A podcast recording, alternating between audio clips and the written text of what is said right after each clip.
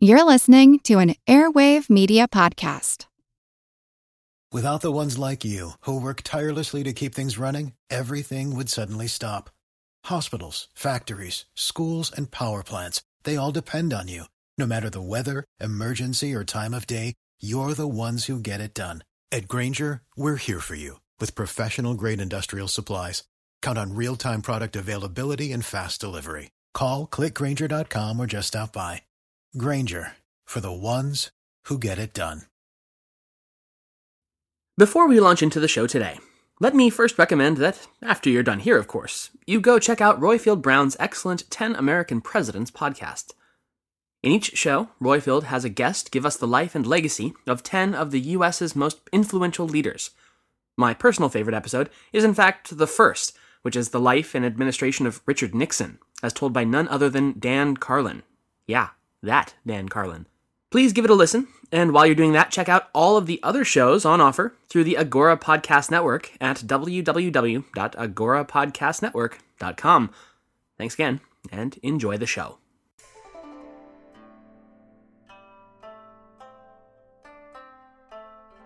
Hello, and welcome to the History of China.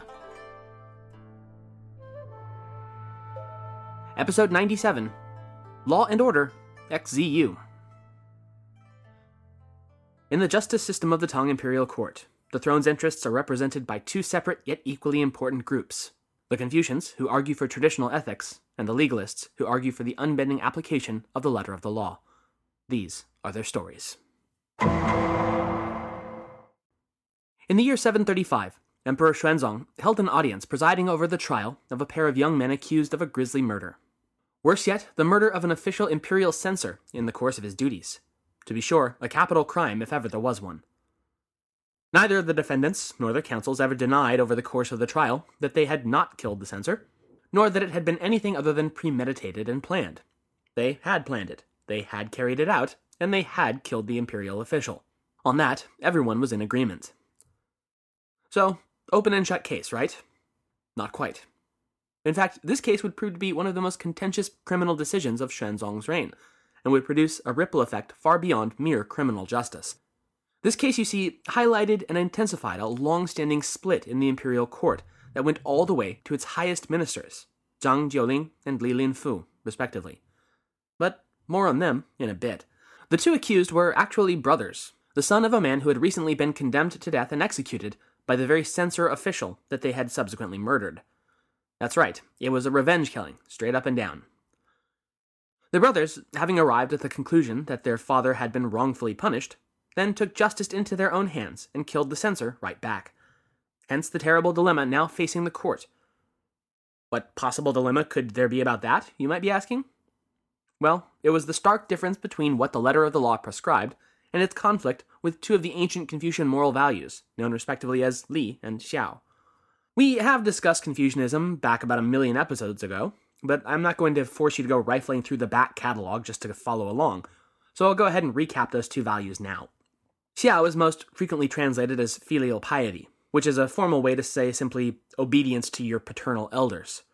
That would include, of course, one's father, as well as grandfather and ancestors, and at the very top, the great father himself, the emperor. Beyond mere obedience, Xiao required that good members of society do their utmost to bring honor to their elders and parents as well, and to keep them from dishonor. Li, meanwhile, is a bit harder to effectively explain. Nevertheless, we can think of it as being closely related to Xiao, and primarily as decorum and the rules of propriety of good form and custom. It can also be translated sometimes as natural law, that included filial piety, respect for elders, observance of proper social customs, and, of course, loyalty.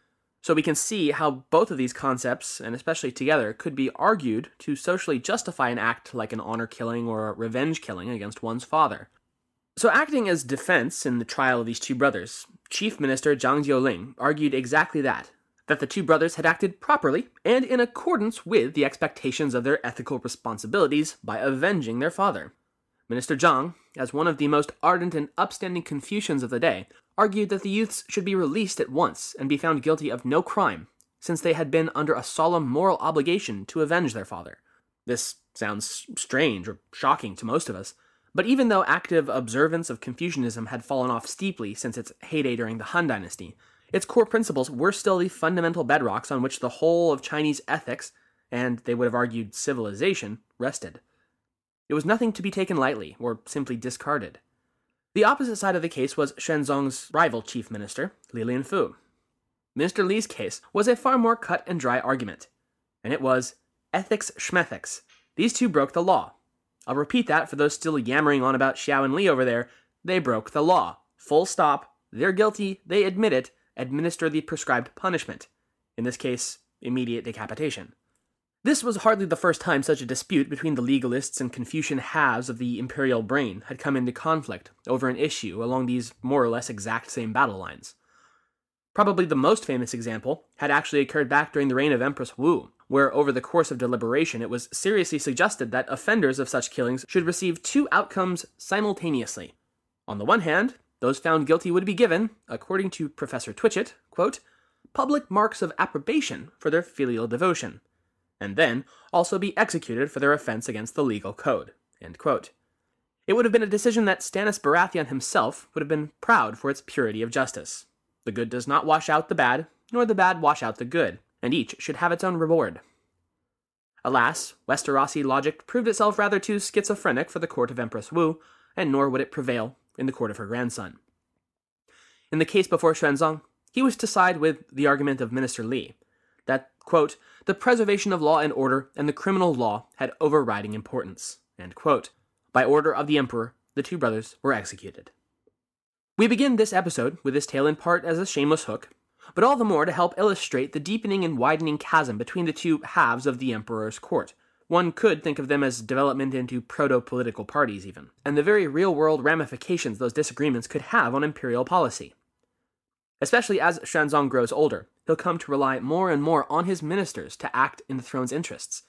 And so it's important to understand how divided those opinions could often be. I mean, one half of your advisors arguing for total acquittal, while the other insists on the death penalty, is a pretty wide gap to bridge. Right now, however, we're going to rewind just a little to detail yet another of these fundamental disagreements between members of the imperial hierarchy, and the profound effect its outcome would have on Xuanzong's tenure. In 731, a common born warrior was on a meteoric rise through the ranks of the officialdom, and not just common born, in fact, but a foreigner and a slave, both. He was Wang Mao Maozhong, the Korean born personal slave to Li Longji before he had taken the throne, and in fact, one of the key members of the palace coup against Princess Taiping that has seized him power. For this act of loyalty, Wang was freed and also granted rich rewards, the highest possible nominal office, and a succession of appointments in the palace guards. Maozhong had spent the majority of the 720s then parlaying that royal favor into higher and higher offices, culminating in 729 with his marriage to the daughter of one of the generals commanding the Northern Palace armies. This marriage drew more than its fair share of criticism from court officials, chief among them the eunuch official Gao Li Shi. Now I know what you must be thinking right now. Uh oh, eunuchs, that probably means trouble. And that had been true ish once. Ancient Chinese histories from the Shang to the Sui are littered with tales of eunuch treacheries, at least on par with the other Confucian political boogeymen, which were, of course, women. The particular infamy of the eunuch class had come about, though, in large part because of the curious manner in which the uh, alterations were meted out. We've talked about this before, but it's worth a quick rehash. Prior to the Sui dynasty, castration had been systematically applied as a criminal penalty, as one of the traditional five punishments. But then, those emasculated felons had been conscripted into the imperial palace as guardians of the palace ladies, and frequently as high officials. You can probably see the problem already.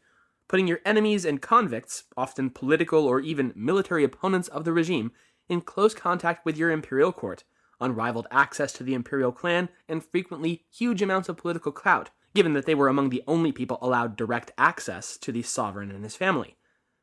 Well, that could, and did, repeatedly result in incidents of court eunuchs seizing power either covertly or overtly for their own ends. But following the legal reforms of the Sui, castration as a penalty had been abolished, leaving the eunuchs of the court and public understanding of them in a unique place. Gone was the stigma of punishment from the class, but their unique ability to gain lucrative and prestigious employment in the imperial court remained. Thus, from the Sui and Tang onward, The majority of court eunuchs would be pulled from indigenous tribal peoples from southern China and later on from Korea as well. Yet there was also an undeniable appeal for Chinese families to submit a son of theirs to the procedure in order to secure him political appointment and them courtly favor and wealth. Though it may sound horrific to our modern minds, it was actually pretty common in the pre modern world, and certainly not limited to China. Egypt, Assyria, the Achaemenid Persians, the Romans, the Greeks, the Ottomans, and even the Catholic Church all utilized eunuchs as high political functionaries. And in each of those societies was the draw towards voluntary and even self castration in the name of political power. This was the case for Gao Li Shi, who had come into the court as a young castrato in 698 and served successively under Empress Wu and then Emperors Zhongzong, Ruizong, and now Xuanzong. With Xuanzong in particular, Gao had made himself an indispensable and implicitly trusted member of the imperial inner circle through his participation in the overthrow of Princess Taiping. As a reward, he was not only named the head of the eunuch bureau, but was also granted the title of general of the imperial guard corps, marking him out as the first eunuch to be promoted to the third highest rank of the Tang system's possible nine. So, now having spent hopefully sufficient time on the setup, let's get back to the budding feud between the eunuch lord Gao Li Shi and the general Wang Maozhong. Gao's complaint against the marriage of Wang to the daughter of an imperial guard commander was that, in effect, it gave the former slave too much power over both the palace guard as well as the northern armies. In other words, it gave him a near monopoly on a dangerous amount of military force. These grave warnings were initially dismissed by the emperor, but Wang managed to fan the flames of distrust in 729 when he began demanding that he be made president of the Board of War as well. Xuanzong's spidey sense began to tingle, and he denied the promotion, much to Maozhong's chagrin. With the emperor now alerted and increasingly alarmed at Wang's arrogance and naked ambition, Gao Lishi bent his ear and suggested that Xuanzong act first before Wang got any funny ideas.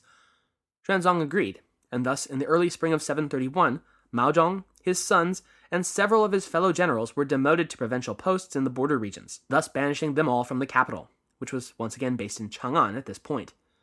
Shortly thereafter, a follow up imperial missive arrived at the exiled Wang Maozhong's new doorstep, ordering him to commit suicide. For Gao Li Shi, however, his role in warning the emperor of Wang's dangerous ambitions secured his position as Xuanzong's right hand man, with Xuanzong even remarking, quote, With Gao Li Shi here in the palace, I can sleep securely. This was, it seems, a literal statement, as post 731, Gao would rarely sleep in his own home and was nearly a constant presence in the imperial palace. From there, he would place himself in a position to screen petitions to the emperor before passing them on to the throne, and rapidly became so trusted that Xuanzong even allowed him to pass rule on lesser matters himself, and without consulting the monarch beforehand. Gao Li Shi would remain on as the emperor's trusted servant for nearly half a century, and his own rise to power marked the commensurate rise of the eunuch class once again to power and prominence in Tang China. Professor Twitchett writes of the course of these events, quote, This action seems to have broken the power of the Northern Palace armies, which had played so important a political role during the earlier years of the reign. It also led to a growth in the power and influence of the eunuchs, who were increasingly employed as the emperor's confidential agents. In fact, going forward, the eunuch class, in spite of their historical infamy, would come to be seen as even more reliable executors of the imperial will than even the scholar officials, who could, after all, potentially hold pretensions of overthrowing the dynasty and establishing their own line, whereas the eunuchs physiologically could not. The year 732 would see Xuanzong's administration once again turn and attempt to deal with the seemingly unkillable boogeyman of his reign, the still faltering, still mortally compromised economic system that more and more dragged on the empire as a whole like an anchor. Xuanzong's agents had tried and failed to deal with this bugaboo earlier in the reign. You may remember Song Jing's disastrous attempts to eliminate the counterfeiting cabals of the Yellow River Valley in the late 710s. But those efforts had at best proved ineffective, and, as in Song Jing's case, catastrophic failures that only compounded the financial crisis even further at worst. But the time had come now to take another swing at it. 732 saw a new band-aid applied to the problem of empire-wide coin shortages in the form of an imperial edict stipulating that all debts and large transactions were to be paid in a mixture of cash and commodities. This, however, was only the latest stopgap measure aimed at relieving the symptoms of the problem without addressing the underlying cause, which Professor Penelope A. Herbert points out was the natural result of the state failing to meet the minimum needs of its expanding economy in terms of minting. She writes, quote, Illicit minting catered to the needs of expanding trade, which were not met by the state mints. Moreover, the expensive and inefficient methods of the ill coordinated system of official mints made private minting an easy and profitable task. Two years later, however, would see a truly shocking idea set forth in an attempt to address one of the root causes of the issues rampant counterfeiting. The suggestion would come from none other than the Confucian chief minister at the beginning of this story, Zhang Jiuling. What this meant in terms of economic outlook was that the Confucians were more tolerant of what we might think of as laissez faire economic policies, favoring open trade and the people's welfare above all. Meanwhile, the legalists were basically hardliners who were all about the absolute control of the monarch and the authority of the state to monopolize trade and currency and basically whatever else it wanted to. Minister Zhang's suggestion, then, was that the state should relinquish its monopoly on minting coinage, and essentially just accept the fact of the matter that counterfeiters were going to counterfeit as long as it was profitable to do so. Rather than try to swim against that tide, the imperial court ought to acquiesce to the popular demand for more coinage regardless of its point of origin. In short, just let anyone and everyone mint their own coins if they want, and the problem will probably sort itself out. His rationale follows from a very logical argument, in essence, that the coins themselves and their specific metal content, or whether or not the state itself minted them, ultimately didn't matter. Coins were, after all, just tools of convenience and trade and carried no actual value in and of themselves. Now, this might sound strange to some of you, perhaps crazy even, but let's give Zhang Jiuling the chance to explain himself. He wrote, quote, Textiles cannot be used by the foot and inch in transactions. Pulses and grains cannot be used by the minutest measure to exchange that which one has for that which one has not.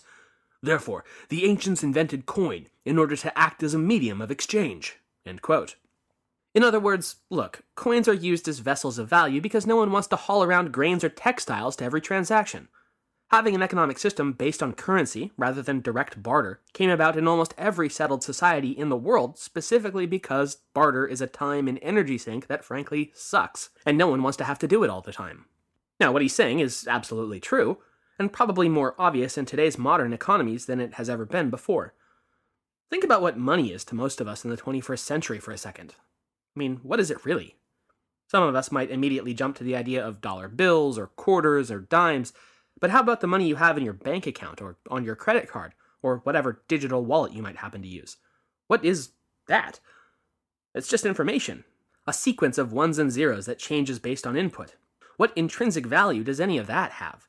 The nickel copper coins in your pocket, the paper bills in your wallet, or the numbers you see when you check your bank statement, what value does that really hold in terms of real physical worth? The answer is nothing.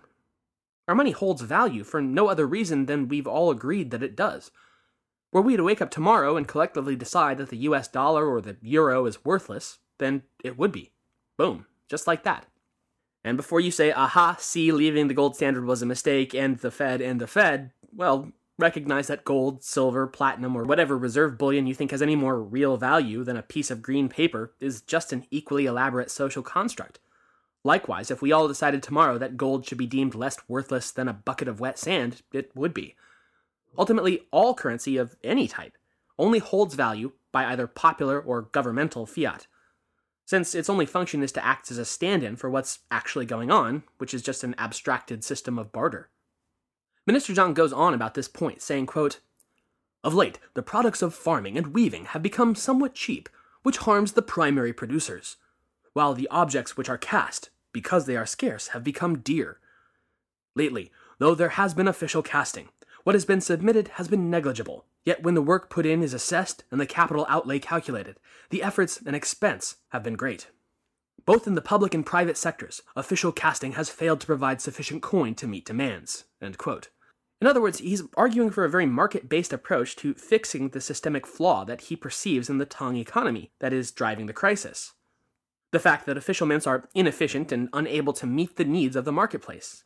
And so, it's only natural to contract minting out to those private entrepreneurs who are already making a killing off of their counterfeit operations. They might as well legalize the private mints altogether and at least ease the economic hardships on the populace.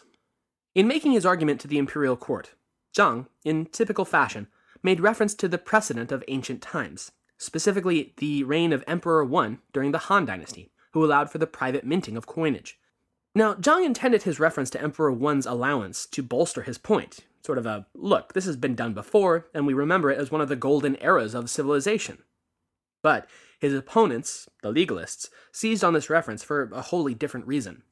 You know how to book flights and hotels. All you're missing is a tool to plan the travel experiences you'll have once you arrive. That's why you need Viator. Book guided tours, excursions, and more in Wen place. There are over 300,000 travel experiences to choose from, so you can find something for everyone. And Viator offers free cancellation and 24 7 customer support for worry free travel. Download the Viator app now and use code Viator10 for 10% off your first booking in the app. Find travel experiences for you. Do more with Viator.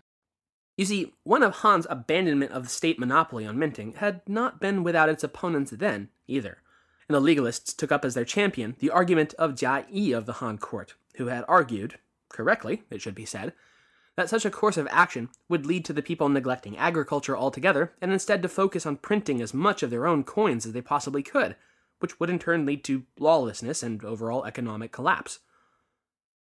They likewise brought up the issue of coin quality. If anyone can just print their own coins, and all these coins are acceptable as currency, then where does that end? To add to our modern interpretation, how would you react if someone started insisting that their monopoly money was the equivalent in value to Federal Reserve notes, or insisting that their spare O rings are as good as the official state coinage? It would debase the very idea of using a currency at all, if anyone can just claim that anything is perfectly acceptable legal tender. The heart of the legalist argument against Zhang Jiuling's laissez faire minting proposal, however, was that it would threaten the authority of the emperor and the state itself. In a joint rebuttal to Zhang's policy outline, his chief legalist opponents, Pei Yaoqing, Li Linfu, and Xiao Zhong, outlined their counterargument as follows quote, As to coin, it is a medium of exchange, and it is the key to controlling the state. This is why, throughout successive dynasties, private minting has been prohibited to prevent lawlessness. Now, if once the door is opened, we fear petty men will abandon farming to pursue profit, and wickedness will increase. They then went on to reference an argument presented in the seminal legalist text, the Guanzi, which set forth, quote, The five kinds of grain and rice are the people's staff of life. The yellow gold and knife coins are the people's means of exchange. Therefore, the good administrator utilizes the people's means of exchange to control their staff of life. As a result, he can gain full command over the people's labor. But by far the most forceful attack against the proposal to sanction private minting came from legalist minister Liu Chi, who, like his fellow opponents of the measure, drew heavily, and in this case quoted directly from, the ancient arguments of the Guanzi. As he put it, quote, controlling the currency does not make one warmer, and abandoning control of it does not cause one to have insufficient food to eat. But the former kings used them to preserve their wealth and goods, to manage the affairs of their people, and kept the empire at peace. This is why controlling the currency is called keeping the balance. Keeping the balance means causing things now to rise in price, now to fall, and not allowing them to have a fixed price. Thus, to give is in the power of the ruler, to take away is in the power of the ruler, to make poor is in the power of the ruler, and to make rich is in the power of the ruler. Therefore, the people look up to the ruler like the sun and moon, and love him like a mother and father. The application of this method of government constitutes the authority of the ruler of men. Were the emperor to just abandon his monopoly on coinage, Liu continued, not only would his control over the people diminish, but so too would his ability to likewise control price and supply of commodities. But his greatest, and to us probably most interesting concern, was with the distribution of the empire's wealth among its populace, and the negative effects deregulation of currency might inflict on them. He wrote, quote, If you allow the private casting of coin, the poor will certainly not be able to carry it out. I'm afraid the poor will become even poorer and will submit to service in the rich houses, while the rich houses will take advantage of the situation to become even more prosperous. Having the economic balance between the haves and have nots thrown out of balance by allowing the wealthy to simply mint their own currency, he argued, would throw the whole social order into chaos. Those with too much wealth would have no motivation to serve the public good. After all, what incentive could the government offer them for such service if they could forego an imperial salary and simply print their own money instead? Meanwhile, if the economic situation on the poorest subjects declined further, they would be too motivated by the immediate needs of survival to bother submitting to the law, and would not be deterred from crime by threats of penalties. After all, what fear does a man starving to death have of legal punishments? Even more frightening to anyone interested in maintaining the social current order, though, was Liu's dire recollection of what had taken place following the Han's allowance of private minting. He wrote, quote, Formerly the great families, aggressive and powerful, obtained control of the profit of mountains and seas.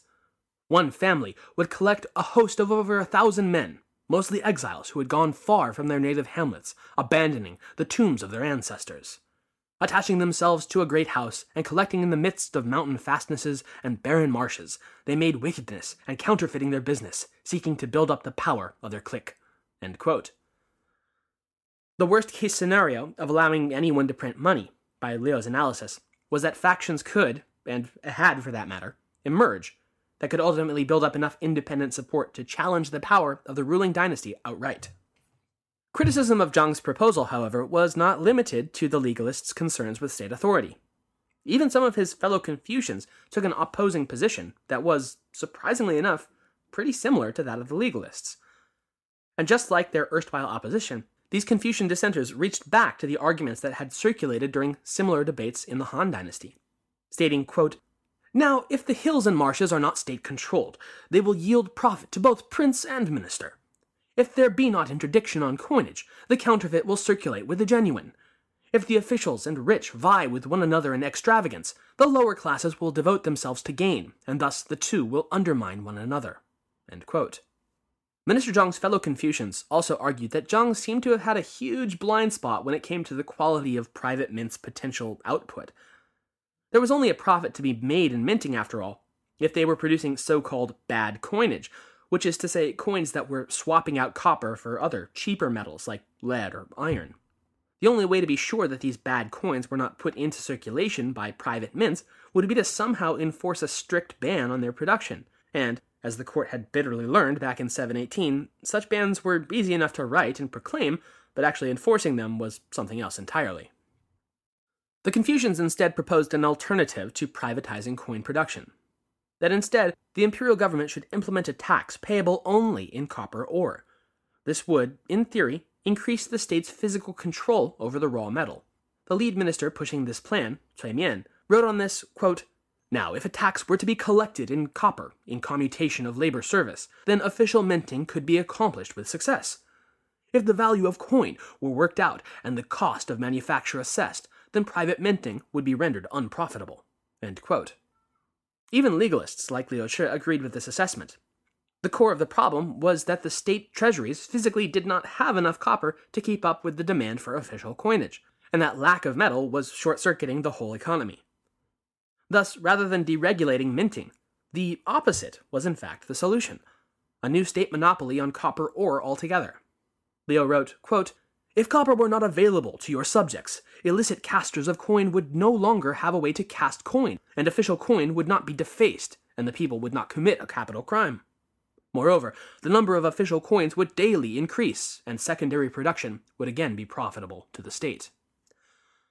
And I should mention before going on that when they refer to primary production and secondary production, what they're referring to is the production of goods or food being primary or first order production, whereas trade and coins were the second order or secondary production.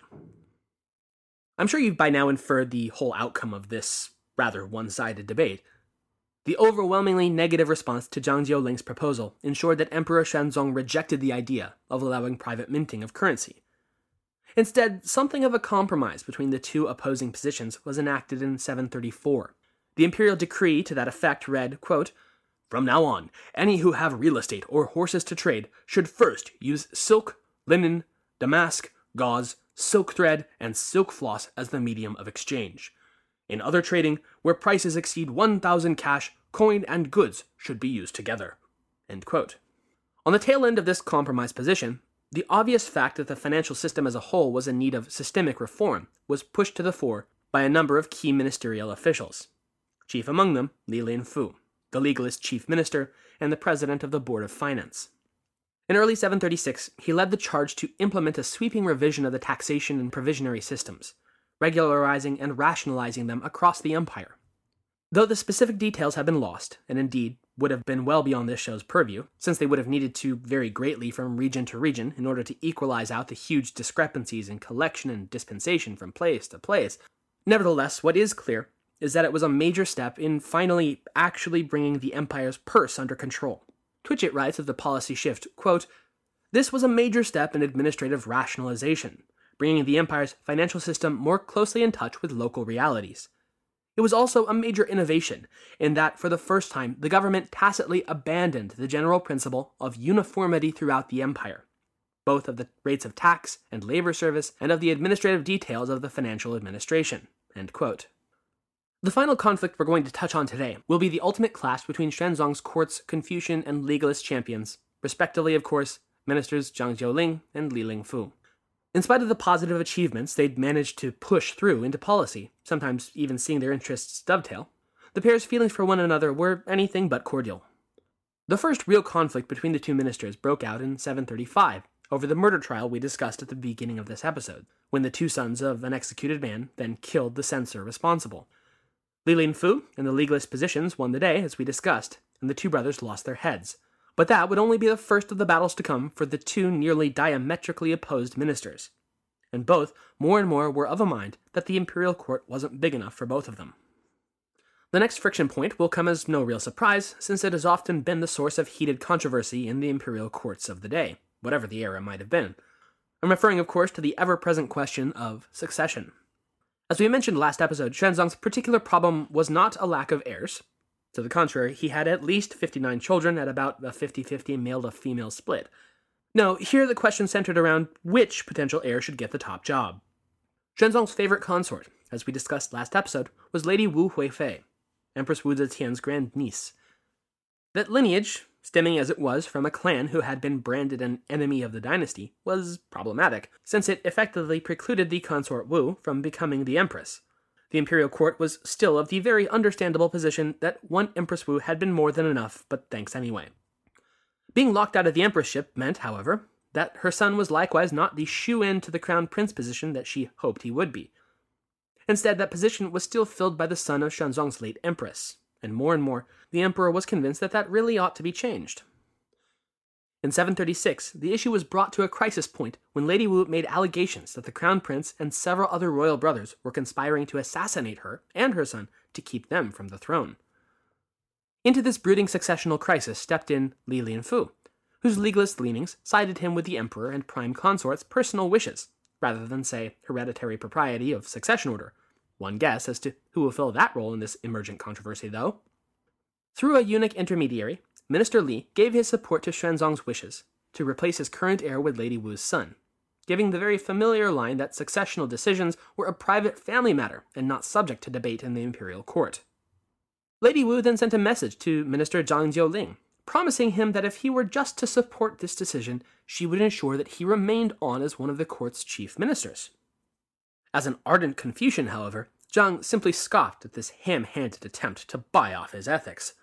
He had a long and loud history of supporting the traditional line of succession, as well as a systematic education of the heir to prepare him for moral rule when the time came. You couldn't just swap him out willy nilly for some unprepared wannabe.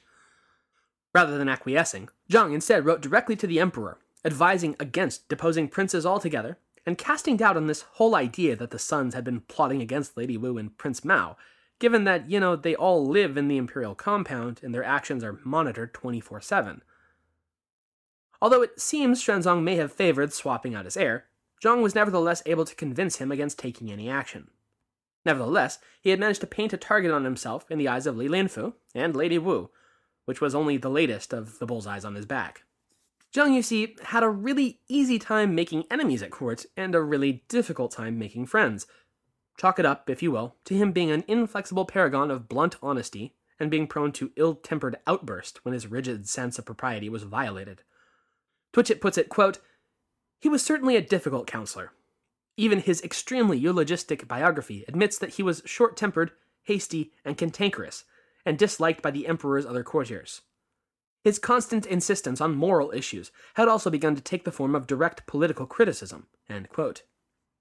In other words, he's not the kind of guy you'd probably like to have at a dinner party, and his constant, prudish, shrill moralizing had by mid 736 taken its toll on his reputation and influence at court, in spite of his high position. Before his downfall, though, Minister Zhang would issue a stern warning that would posthumously turn him into something of a Chinese Nostradamus in the eyes of later historians. That same year, 736, the Khitan and Xi tribes of the northeast rose in rebellion, while the commander of the protectorate was away at court reporting to the throne. In his absence, one of his subordinate generals, a man we'll all come to know in the episodes to come, An Lushan, led his armies in a punitive expedition against the insurgent tribes. This counterstrike would end in disaster and defeat, and since General An had undertaken the failed expedition on his own initiative rather than under orders, the buck, by law, stopped with him. The legal precedents were clear and unambiguous. He was to be executed for his breach of command and his failure to secure victory against the barbarians. Xuanzong, however, saw potential in the junior general, and with the recommendation of An Lushan's superior commander, wished to spare his life. As you might imagine, such a decision did not sit well with Zhang Jiuling, who wrote in his dissent for the sake of military discipline that An Lushan must face execution for this breach of law. Moreover, and here we really get into the prophetic end of his letters, Zhang put forth his belief that An Lushan exhibited personality traits consistent with someone who might eventually plot rebellion and treason. Xuanzong, however, disagreed, essentially saying, Sit down, Zhang, he's fine. He commuted the execution and merely reduced An Lushan to a commoner rank, but allowed him to remain a part of the army. Cue the ominous music, because Xuanzong is going to live to regret not listening to Zhang Jiuling and lopping off An Lushan's head then and there.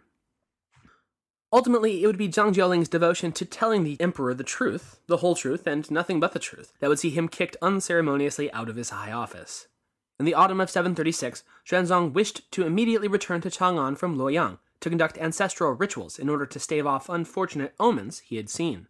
Zhang and another minister, I won't trouble you with, argued against this, saying that the harvest season had not yet come, and as such, the whole court uprooting and moving through the country like the plague of locusts it was would effectively destroy the region's ability to harvest the grain it had spent all summer growing.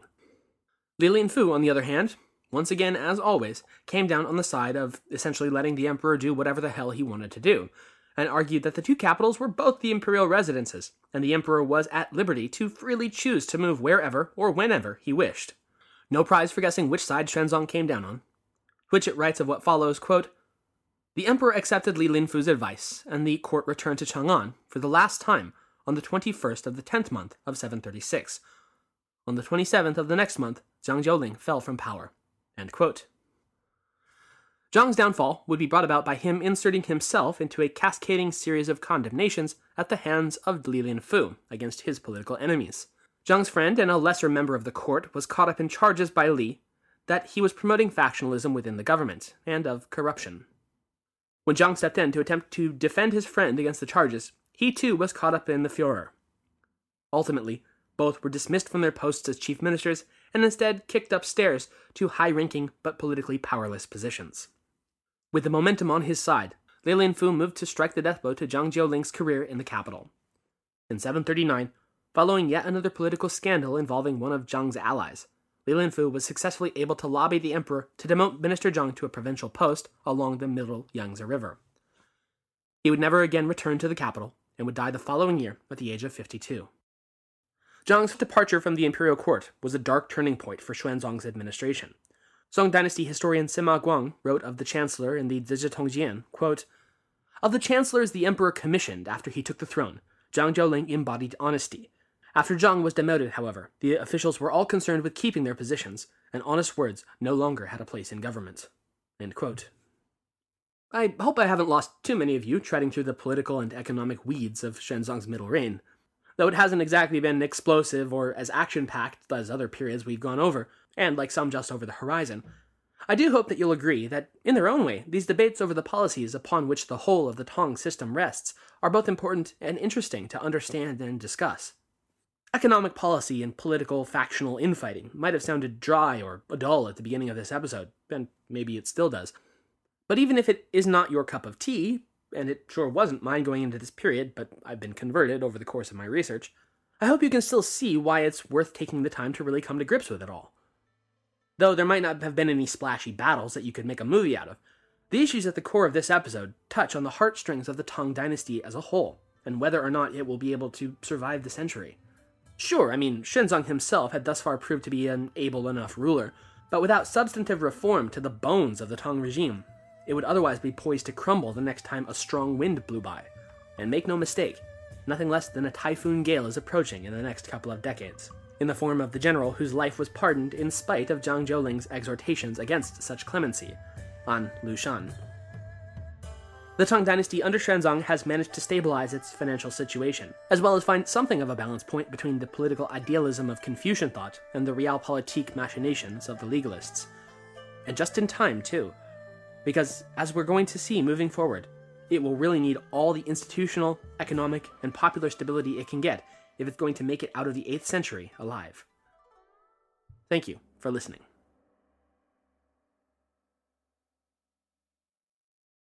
Without the ones like you, who work tirelessly to keep things running, everything would suddenly stop. Hospitals, factories, schools, and power plants, they all depend on you. No matter the weather, emergency, or time of day, you're the ones who get it done. At Grainger, we're here for you with professional grade industrial supplies. Count on real time product availability and fast delivery. Call clickgrainger.com or just stop by. Grainger for the ones who get it done.